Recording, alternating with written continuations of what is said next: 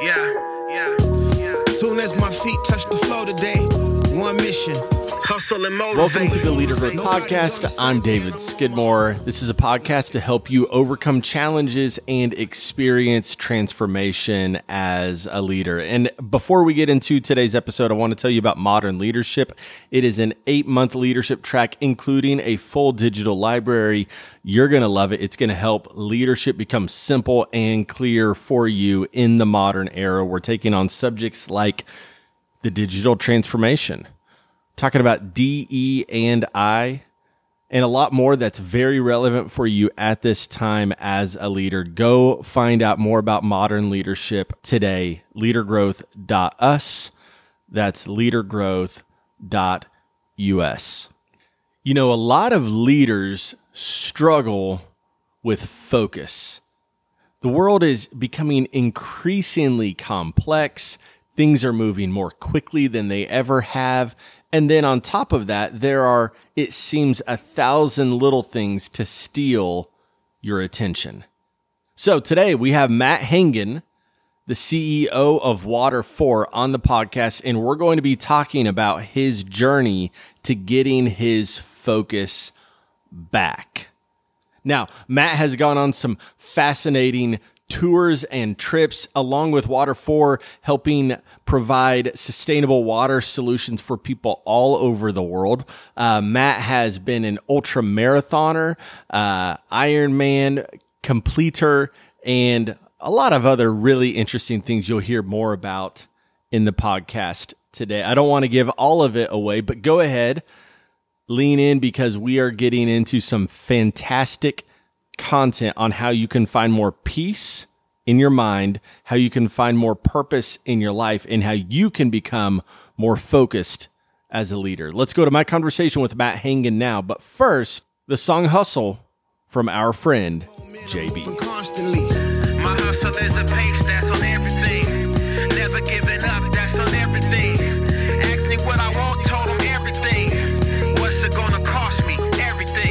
Well, Matt Hangen, thanks for joining us today on the Leader Growth Podcast. It is great, as always, to see you, my friend. Yeah, you too.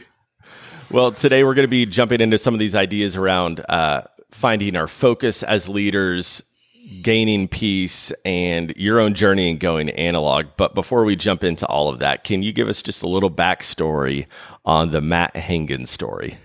Yeah, uh, very quickly.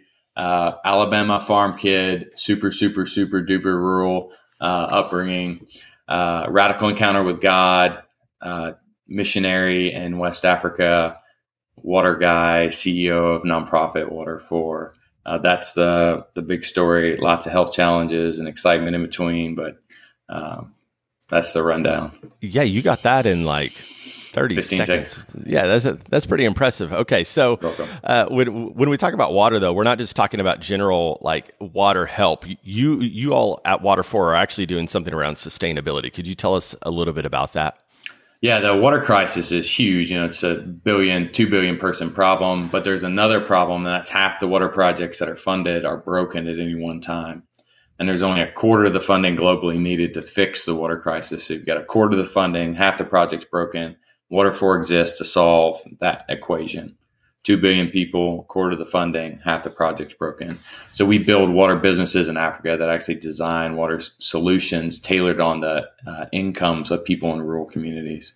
So instead of seeing two dollars a day as a as a like a sentence to someone who's going to be forever poor, we design water systems that are going to be really convenient to free up time so they're going to earn more money, and then we create jobs and um, and reduce all the health impacts of dirty water in the process. So yeah, we, yeah, with thirteen hundred projects a year, Oklahoma City based nonprofit started in two thousand eight.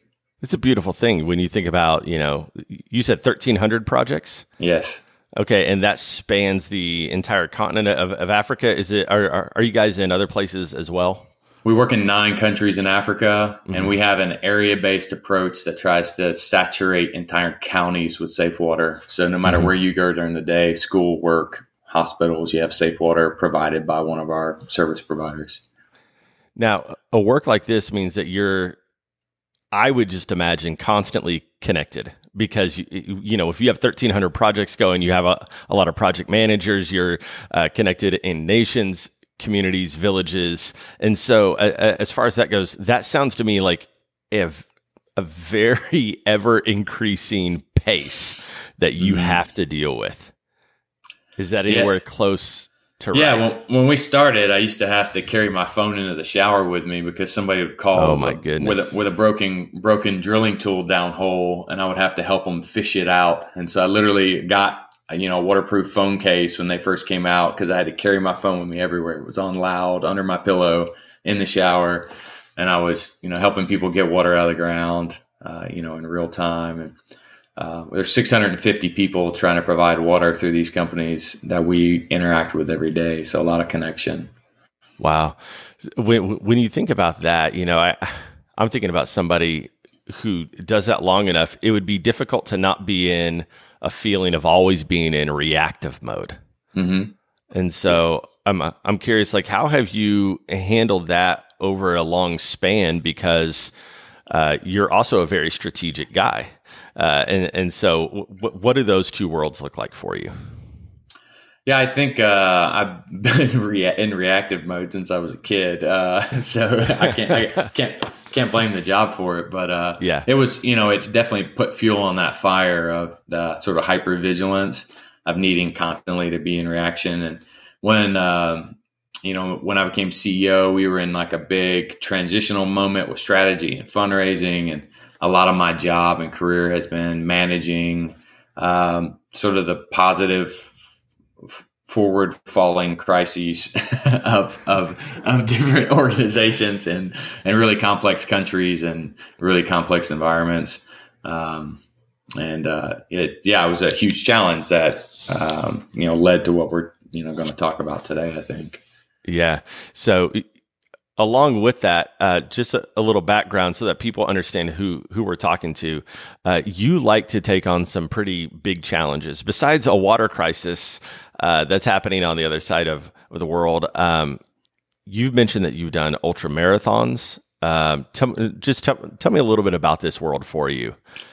Yeah, I mean, I've always done weird uh, difficult things, blacksmithing, woodworking, and then I, mm-hmm. I uh, I've had health problems for 12 years, so I lost 120 pounds. I uh, did a marathon. I started training for my marathon at 300 pounds.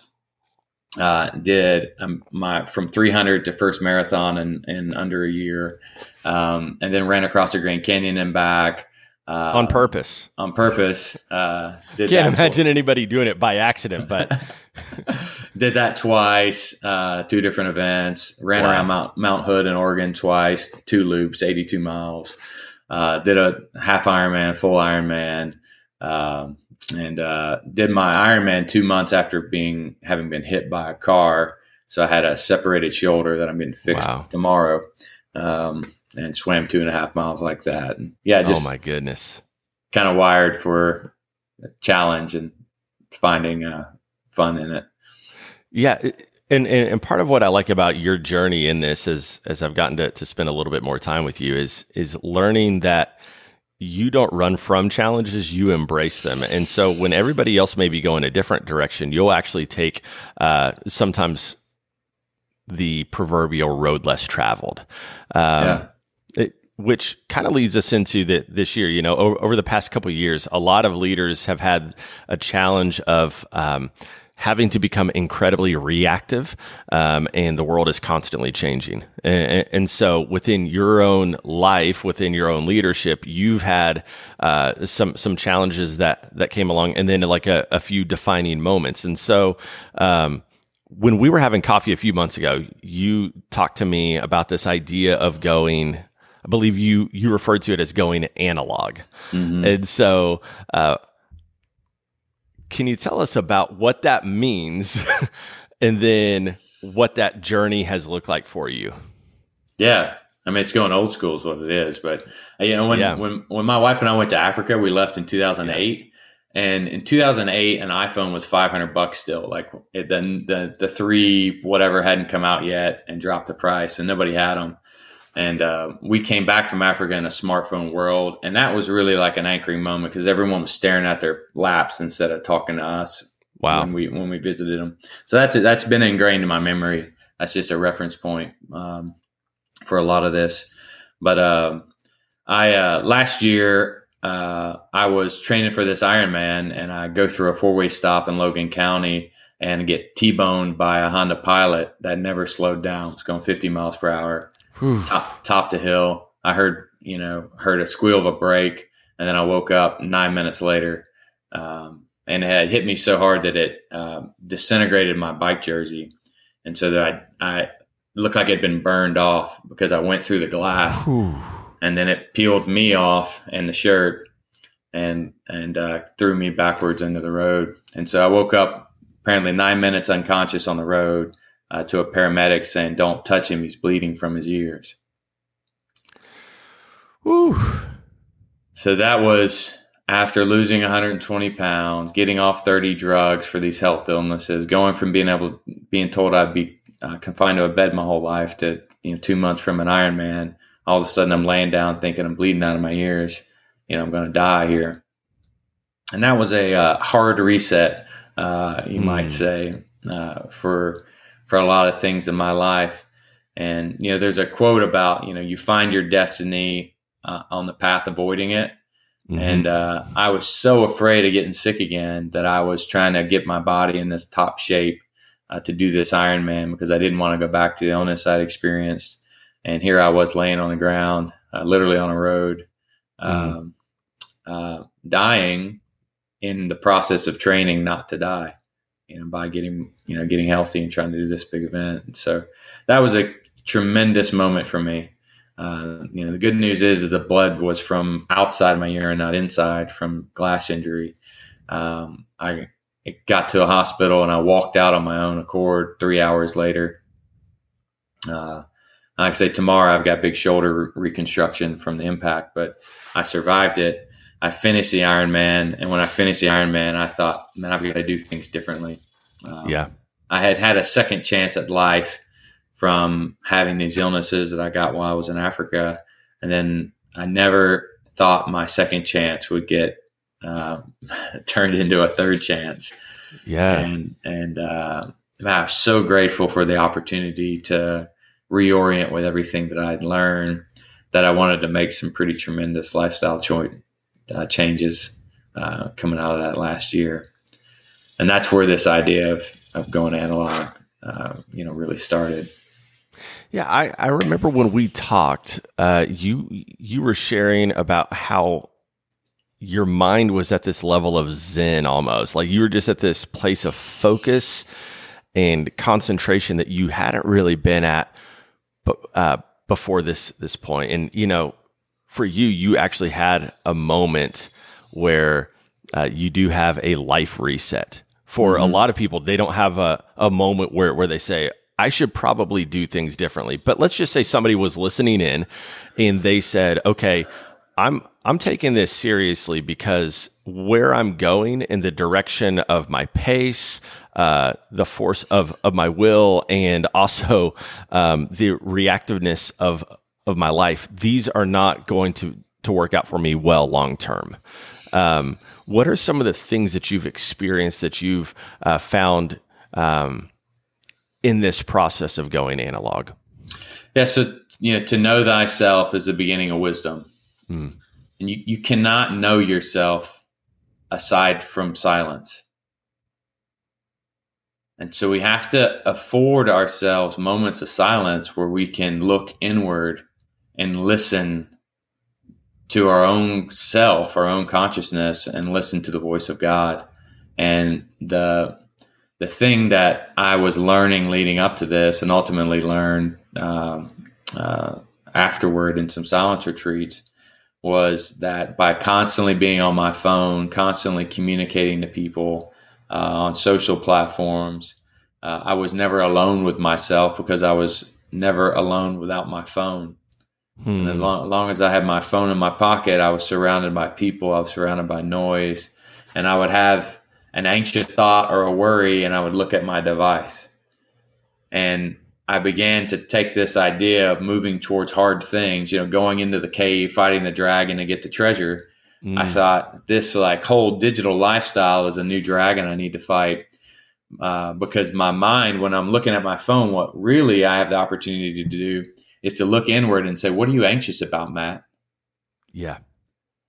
And so that that was like the the big hard reset lesson I think for me. It was like, man, I'm not posting about getting hit by a car on social media because I want to share it with people. I'm posting on social media about getting hit by a car because I'm terrified, you know, and I'm scared Yeah. to death. And you keep talking about it like it's going to fix this anxiety by putting it out here on social media and seeing how people react to it. And what became clear to me was what's important is, man, how are you reacting to this?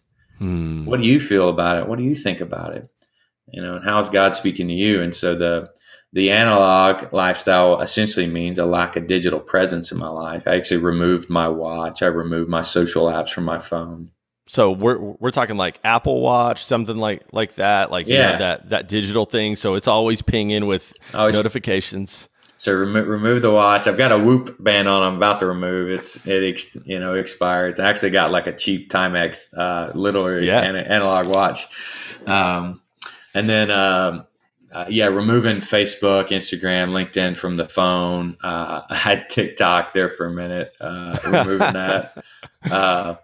And then uh, I, I gave up any media. So no news, no Netflix, no Prime, no TV, all that stuff. Just going pure 100% me, my mind, books, people. Uh, It sounds like almost no screens outside of maybe text and phone calls. Are, are you know are, are you doing email on on your phone? Yeah, I still do some some email on my phone, Mhm. but um, you know it's WhatsApp and text on my phone, and then I try to do all my work emails on my computer at my office. And so when I leave, I'm looking at the sky, I'm looking at birds, I'm looking at my children's faces, I'm I'm looking at my dog. Uh, when I walk out of my home office, and when I walk out of my work office, I'm looking at you know my employees, the office that I'm in Yeah, and I'm actually like living in the space that I'm occupying rather than living in some projected virtual space, Mm. um, you know, on a media platform all the time. what has that transition been like for you? Uh, there, I mean, really beautiful. I mean, for Yeah. I mean, for for one thing, like my dog at 16 years passed away last month. Oh, Um, I'm sorry. yeah, she was great. We brought her back from Africa. And, uh, you know, I realized I like wasn't even petting my dogs anymore. Like the moment your dog would make eye contact with you and walk Mhm. over to you, now was a moment I was looking at my phone. And so I wasn't, I wasn't, it was just like, wow, I have restructured all the things that I love in life. Uh, we got a record player, you know, uh, to play records in the house. Um, you know, time with my kids, my kids would look at me and then I would look up. They would Hmm. look at me and I would look up. They'd look at me and I'd look up. I've got a five year old and three year old. And I thought, my kids are never getting my fresh eyes. They're never like looking at me while I'm looking at them.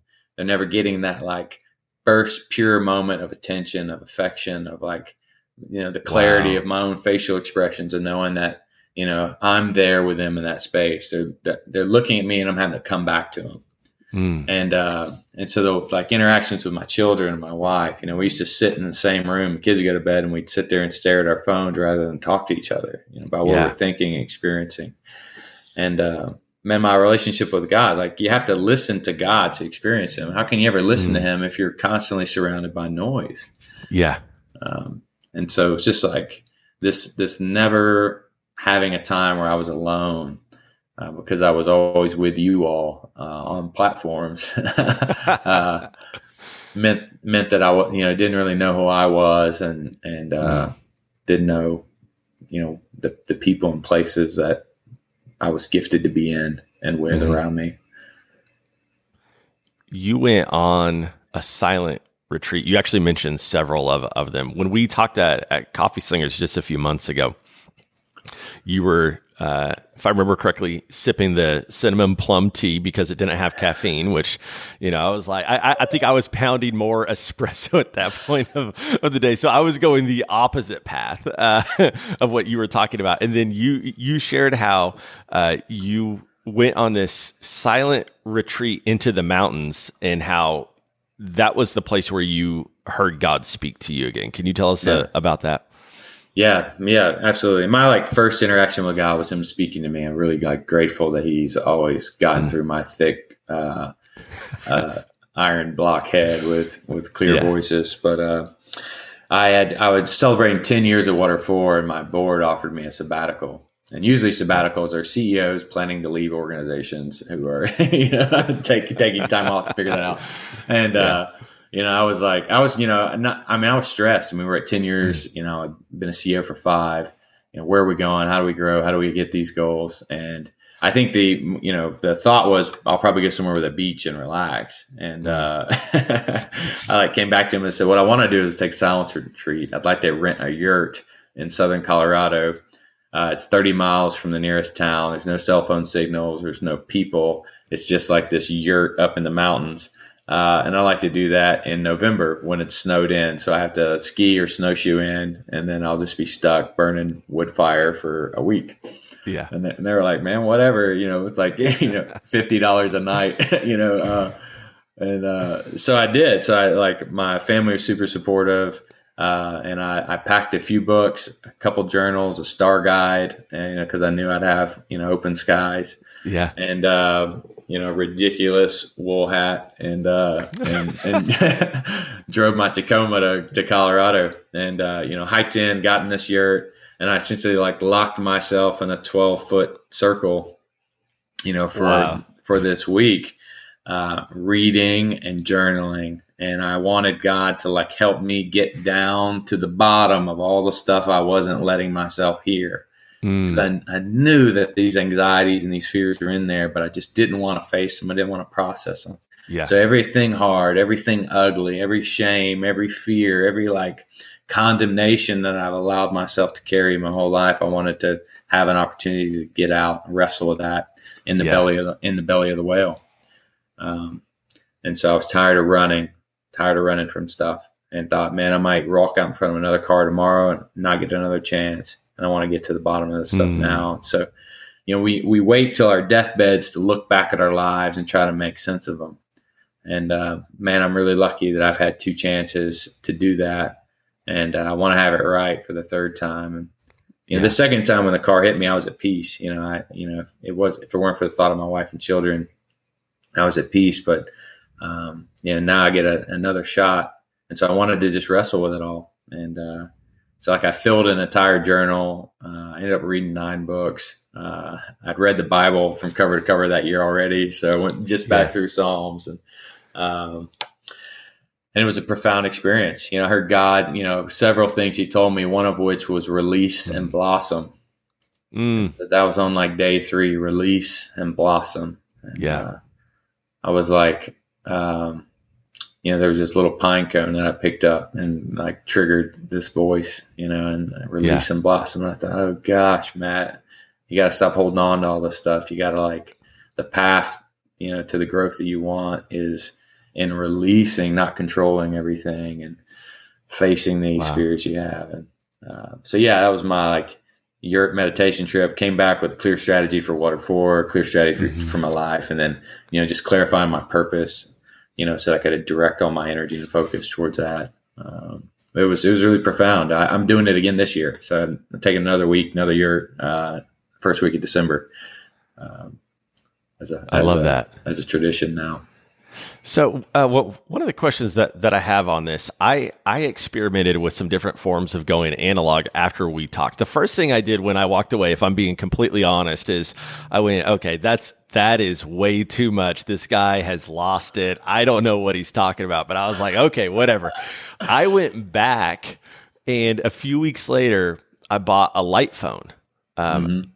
ended up um, getting a really really cool opportunity to to get one of those. I loved it because basically all it did was make calls, text, and it, even texting was was difficult. What I found as time went on, I'm a connector, and so it was it, it was really difficult to keep up with the number of people that that I'm connecting with each week Yeah. using a form like like um, the light phone. So I'm wondering, like, as you made this transition, did you notice certain challenges um, that you weren't prepared for. Let's say somebody's thinking about going analog, they jump in, and then suddenly they're behind on on everything, and they get overwhelmed by, by that. What does that look like for you?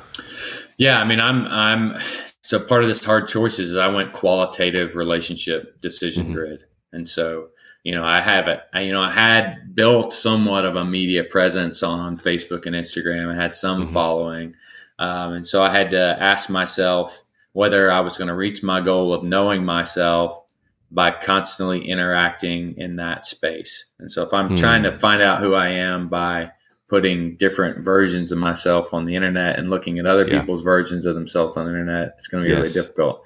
So I just had to sacrifice that for one. So a lot of people mm-hmm. who normally communicated with me on social platforms, you know, those those ones kind of fell to the wayside. Yeah. Um, and so that was tough. You know, I like I was like, can I be who I want to be? Can I be an influencer? Can I be a leader? Can I like, you know, I'm 39. I've got a lot of career left. You know, are you gonna are you giving up something by doing this? Um, and so I had to weigh and measure all those things um, and get my relationships on different communication patterns. What I do now is I text uh, yeah. and I do really long old man voice memos, uh, and that's like my like that's that's the way I talk to most people with these voice. You got like five of them, uh, and so I like send these voice memos, or it's kind of like we're talking on the phone, which no one does anymore. But you right. get to hear the voice, get to hear inflection, and it's more personal than yeah, than, you know, just just texting. Um, and so that was an adjustment. Uh, people wanting to email me all the time. I made my like staff create an agenda and then so they would just fill the agenda during the week and then we'd get on a call once a week and they'd have this agenda already filled out of all the little random stuff that they normally text me about mm-hmm. uh, on this list and so that became like a parking lot for text messages that i could just respond to one thing yeah um, so yeah it took a lot of adjustment um, and um, you know, for, for everybody, but I, I like text pictures and videos. I've got like the rhythm down now. It, yeah. I, I, don't think the light phone is the solution because the Apple stuff, the talk to text and the transcribe functions right. and all that are right. so nice. Yes. You know, you just have to delete all the stuff off the, off of it. That's the hard part. Yeah. I started out yeah. by setting uh, time limits. So the app would have like so many limits. So mm-hmm. I do like 15 minutes on Facebook. That's how I like weaned off. And 15 minutes is a ridiculously small amount of time for Facebook, uh, ironically. And, uh, And so I started, you know, cutting all that down. Uh, average American spends two hours and 15 minutes on social media a day, eight hours on, on media, media consumption a day. Eight hours eight hours media consumption on media consumption. I'm awake 16. I'm supposed to work eight to nine hours of that, yeah. which puts me in the negative for how much time I'm on media. Yeah. So I've, you know, I've read like 35 books this year. People are like, well, how do you do it? And I was like, well, I freed up eight hours a day. Uh, you know, yeah. like the time you free up by not being on those platforms lets you have a tremendous amount of real mm-hmm. estate to focus and build relationships with. Yeah. So uh, you think you're losing a lot by, but to communicate on a digital platform, you're going to expense time on a digital platform, and you, mm-hmm. it's it's really hard to get that back. So yeah. by change eliminating the social platform, I freed up all this other analog time that I can use for yeah. letters, emails, texts, you know, calls. Oh, I like that. You even included letters in there. Yeah, handwritten letters. It's on like fifty something this year. Uh, really? Yeah, I bought stationery and a like wax seal stamp because I'm you know whatever uh, a nerd and like do stationery letters. If you're gonna do it, you might as well go yeah, all in. It's like fun. Yeah, yeah. So when, when when you made this jump for you, it's this really exciting uh, thing happening. How's your team at Water4 responding to this? so like, so, like the maxim at Water4 is you can't unmat mat. Uh, so it's like you know like leverage leverage this. So I mean, like you know, our, our team has you know they manage things differently. I've got one staff person that's got super big into journaling and reading, and so everybody's kind of like people have either you know thought this is intriguing and made it a part of their own path and journey, or they've adapted to it in some way. Uh, you know, the the the I think the unique thing about me as a charity, a water charity CEO, is like the amount of thinking and philosophizing I do in terms of economics and human mm-hmm. behavior, and and so I think the the time I've had to think about that has been really useful to the organization because I'm I'm thinking what are the big big big like macro conversations that need to happen for us to achieve what we want to achieve in the long run. Um, but yeah, I mean it's been of course it's been an adjustment, uh, and anytime you make a change, we we always so if you do something, if all of a sudden you start wearing, I don't know, uh, a hat all the time. Yeah. I'm instead of like thinking about you wearing the hat, I'm gonna think, what does it mean to me? Every change you make, my first reaction is, what does your change mean to me? Mm, yeah. Then I start to observe it. So it's the affect of what you do that I interpret before the effect. And so beyond mm. like the benefits of it, the first thing my staff thought is, what is Matt saying about us when he made these changes? You know, yeah, my, my yeah. family and everybody around me. So the first thing you have to do is let people know you're not making a judgment of everyone else's decisions. You're on a path mm. for yourself. Yeah. And that's what my maxim is. I'm trying to know who I am so that I can, you know, have wisdom because wisdom's going to lead to happiness and a pursuit of God. Mm. So that's why I'm doing all this. It's not to like judge society or the world. It's because I got to set another third chance at life, and I want to, yeah, you know, pursue it in that way. So I think looking back, I, you know, I would recommend anyone that makes these changes is to be really clear with their team that like this isn't mm-hmm. some judgment or criticism, and you know, being a CEO avails a luxury of flexibility with these mm-hmm. things mm-hmm. uh, that not everyone has too. So being cognizant of that. Um, but uh, yeah, t- of course, it took it took uh, some more some adjustment on the team to make it work. When you think about the past, uh, is it six months now of going analog? So I've not consumed any media whatsoever all year in 2022. And okay, so, yeah. So that's so that's like pure unadulterated uh, for six months now. Yeah. So, how would you de- describe from from a leadership perspective? It's it's allowed you more uh, clear thought. I, I think you know uh, when we're baked into um, notifications and going at a very fast speed, we can jump into things more quickly that maybe not be our best choice may not be the the highest and best use of our time because we're we're used to going fast. We're used to being reactive. But on top of that, you also have uh, relationships that that you build, uh, people on on your team that you're going to connect with, and then you in you know in in your case you have 1,800 projects going on internationally, and so connecting with with partners all over. What does this look like for you as far as um, both thinking clearly uh, for the long haul and then as well making connections with your team and partners. Yeah i think so in terms of clarity you know journaling every day reading every mm-hmm. day, uh, meditation every day around you know my life um, you know my my vocation you know my faith gives me a tremendous amount of clarity of purpose. And so i'm able to filter everything through this idea of what's most important for me to involve myself in which has gotten me out of a lot of conversations that I didn't need to be a part of with hmm. my team and staff, and allowed me to focus on my unique uh, contributions to Water4 as an hmm. organization. Hmm. So I'd say the clarity is what don't I need to be involved in anymore? What do I need to be involved in anymore? And liberate everyone from that. Uh, most of your staff, if you if you're a boss, are thinking about you instead of your customer, and you know it's an opportunity to you hmm. not not to be in constant conversation and problem solving with them so they can think yeah. about their customer instead of their relationship with you. So you need to say, We're good. Like, I love you. We're going to have this one on one meeting. Everything's great, but you don't need to text me all the time. I don't need to hear from you every day. Like, you need to do your job that I've, you know, clearly assigned and clearly tasked out. But you need to focus on that instead of focusing on reaffirming our relationship through constant communication and text. Yeah.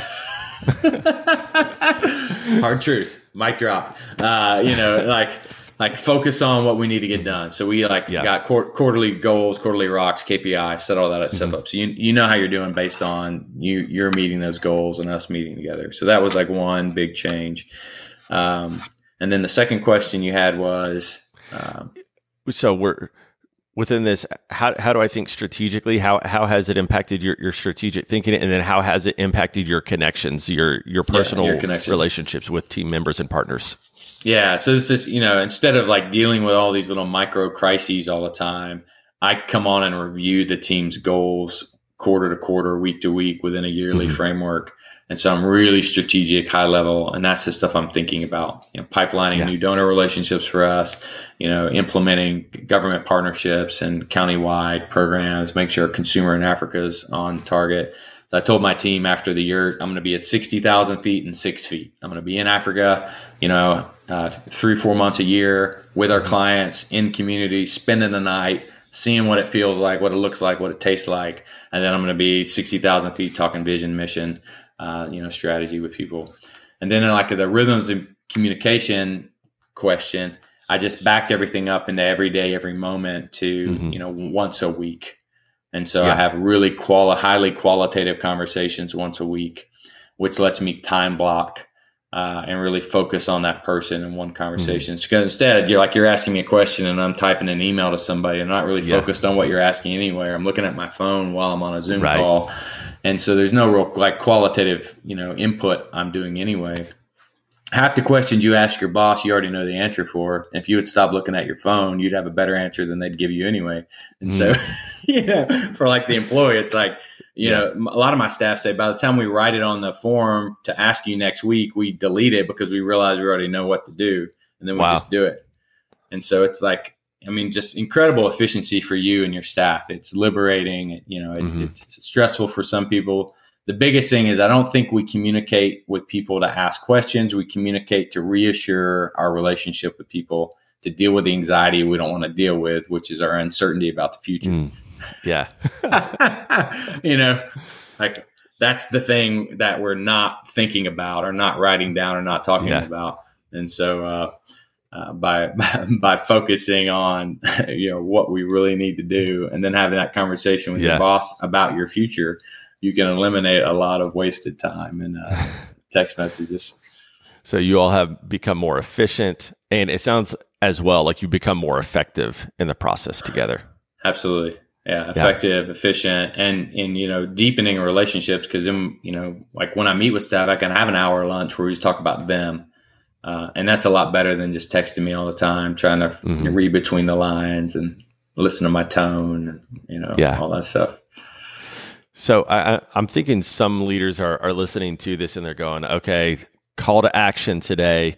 You want me to get rid of all of my screens and jump into the deep with with you, Matt. But the thing is, I'm not ready to do that because I still love Netflix, I still love Amazon Prime, and I enjoy even some of the interaction yeah. that that I have. So instead of calling everybody towards an analog life, and unless that's where you want to go right now, I am curious. Like if somebody's looking at a reset, you know, when when you were making a reset with, for the third time here yeah. What was the what are some of the questions that that you're asking that that maybe can be helpful for somebody to help them take a next step in making a reset for themselves to help them increase focus, efficiency, and effectiveness across all areas of their life? So there's like an ancient practice that says to meditate on your death, meditate on your mortality, and to like mm-hmm. realize that this could be your last day. And then what would you do?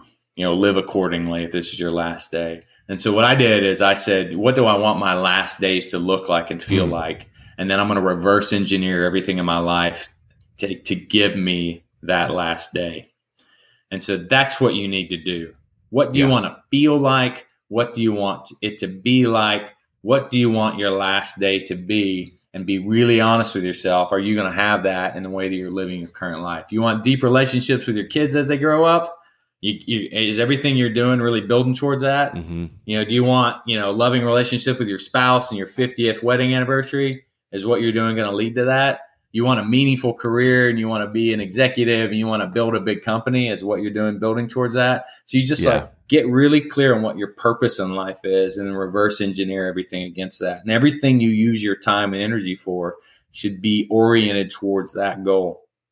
And anything mm-hmm. else, you're burning time you don't have. You know, wow. And and you think eight hours a day on media, you know, compound that over a year and over thirty years and mm. over forty years. What could you do? What impact could you have in the world? You know, if you use that time more wisely. Um, so you need to be honest with yourself about your own personality and your own ability to manage, you know, addictive yeah. things.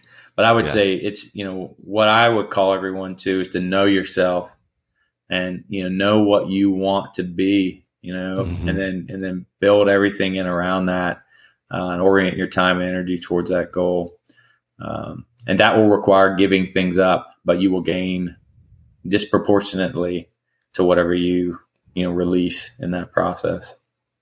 So we got to take a hard look at where our lives are going and ultimately uh, what our lives will say about our choices uh, what our choices will ultimately lead to in, in our lives when we arrive at the end. And that can allow us to create uh, a reset in the middle uh, that can lead into greater focus, uh, greater effectiveness, greater efficiency, and if we're really looking at it uh, in in your life, a, a, greater sense of purpose and meaning. And so we it's, can take those steps.